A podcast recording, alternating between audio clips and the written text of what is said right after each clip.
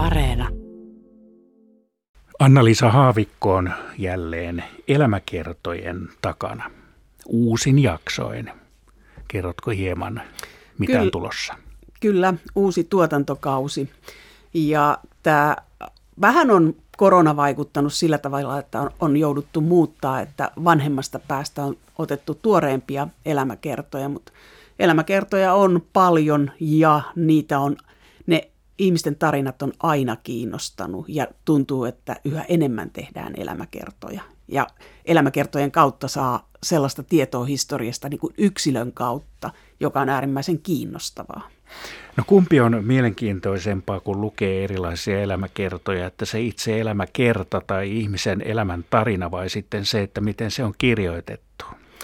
No se riippuu elämäkerrasta. Että on elämäkertoja, jotka on lähes kaunokirjallisia, loistavasti kirjoitettu. Sitten alkaa miettiä, että niin, että meniköhän tarina näin. Jos on todella hyvin kirjoitettu ja semmoinen niin kuin käytetty kirjailijan vapautta.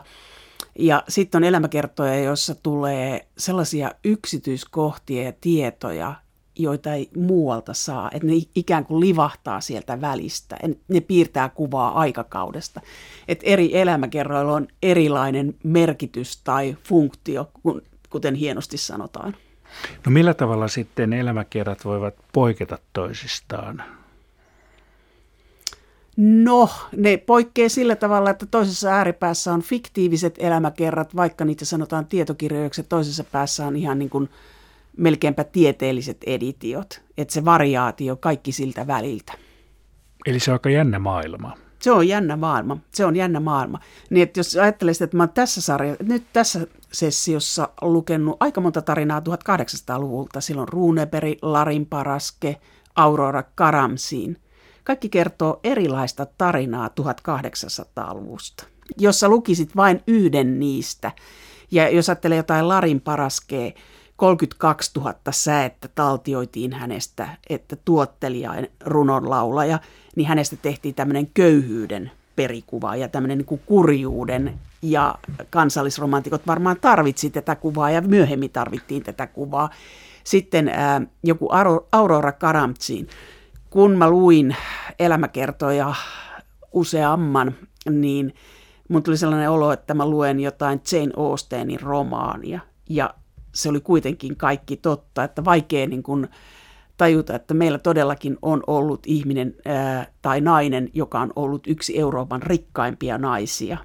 Eli Porista lähtöisin oleva aatelistyttö, joka menee naimisiin ää, venäläisen rikkaan miehen kanssa, joka on yksi Venäjän rikkaimpia miehiä, jää leskeksi ja avioituu uudestaan – ja saa sukunimen Karamtsiin. Ja kaikki se niin kuin loisto, mikä siihen elämään liittyy, ja toisaalta niin kuin tämä hyväntekijä, joka perustaa Diakonissa laitoksen, niin se on aika jännä tarina. Niin tuossa vilahti Karamzin ja sitten siinä oli Paraske, niin nehän liittyvät Venäjään myös. Venäjään, kyllä. Ja liittyy myös Runeberg, kirjoittaa Vänrikki Stoolin tarinoissa Suomen sodasta.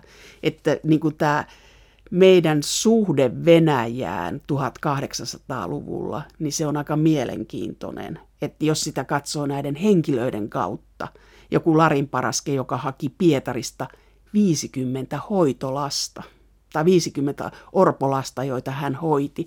Ja huvittavin lause, mitä mä oon nähnyt Larin Paraskesta, että hän oli yksin yrittäjä tai hyvinvointiyrittäjä, että miten niin kuin nykyaika muokkaa myös näitä kertomuksia, mutta hän oli nainen, joka eli sillä, että hän piti orpolapsia. Hänellä oli yhdeksän omaa lasta, josta kolme selviytyi.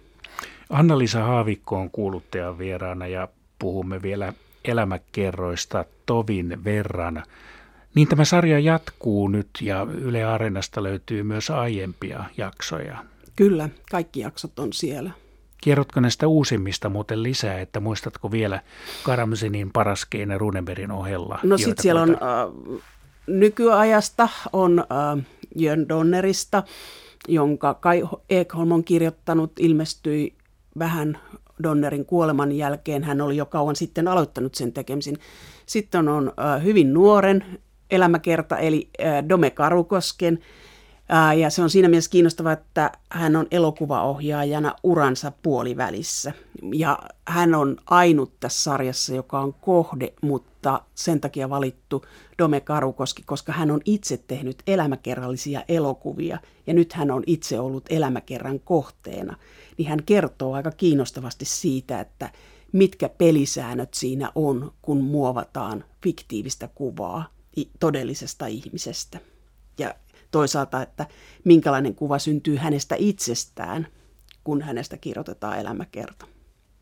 Netistä löytyy myös Jörn Donner-jakso, että mainitsitkin jo Jörn Donnerin, niin hän oli hyvin erikoinen persoona. Joo, Kai Ekholm äh, kirjoitti elämäkerran äh, kirjoitusten pohjalta, tai hän kävi läpi Donnerin kirjoitukset, ja hän niin kuin, äh, piirtää sellaista kuvaa niin kuin, intellektuellista, joka on, voisi sanoa, että oli niin kuin siihen rooliin kuului tämmöinen ristiriitaisuus. Että äh, Ekholm sanoo, että äh, Donner tiesi, että hän ei yltänyt siihen, mihin hän olisi halunnut yltää. Että tämmöinen tavallaan voisi sanoa, että keskinkertaisuuden pelko tai joku. Mutta sen niin kuin tällaisen älymystyn e-, edustajan roolista, niin aika mielenkiintoinen näky- näkemys. Miten alun perin päädyit näihin elämäkertoihin tutkailemaan niitä? No mä oon lukenut niitä aina. Mä, mulla on semmoinen tausta, että mun isä on lukenut niitä aina ja mua nauratti, niin kuin, että elämäkerrat. Sitten kun tulee tiettyyn ikään, niin rupeaa lukemaan. Mutta mä oon ollut aina kiinnostunut ihmisten tarinoista. Ne on hyvä lisä, kun lukee jostain historiallisesta aikakaudesta, niin lukee jonkun elämäkerran siitä ajasta. Että eihän elämäkerrassa sitä ei voi ottaa niin kuin tämmöisenä samanlaisena faktana kuin historiakirjaa, mutta se antaa hirveän paljon niin kuin, ää, kuvaa siitä aikakaudesta ja yksityiskohtia, miten ihmiset eli. Että sen niin kuin, historiatiedon rinnalla elämäkerrat on tosi kiinnostavia. Ja sinulla on sitten kohteena eri elämäkertojen suhteen niin ihmisiä eri aloilta. On, on. Mutta sehän on myös, että Naisista on paljon vähemmän kuin miehistä, että se on ihan sel- selkeää. Ja sitten taide painottuu näissä elämäkerroissa. Taiteilijoita pidetään aina mielenkiintoisempana kuin poliitikkoja. Mutta sitten onhan sitten yksi semmoinen elämäkerran laji kuin tavallisten ihmisten, niin kuin, että on on niin kuin kummallisia kohtaloita, että on kirjoitettu niin kuin so, sodassa olleista ihmisistä elämäkertoja ja sotaorvoista ja täm, tällä, tällaisia elämäkertoja, mutta, mutta kyllähän se niin kuin on pitkään ollut, elämäkerrat on ollut niin kuin miesten ja valtiomiesten laji ja heistä on kerrottu. Ja se, jos ajattelee, että miten paljon historiaa on niin kuin jäänyt katveeseen, tavallisten ihmisten historiaa, että se on, siitä on kirjoitettu, mitä on säilynyt myös. Ja onko sinulla nimenomaan kotimaisia elämäkertoja?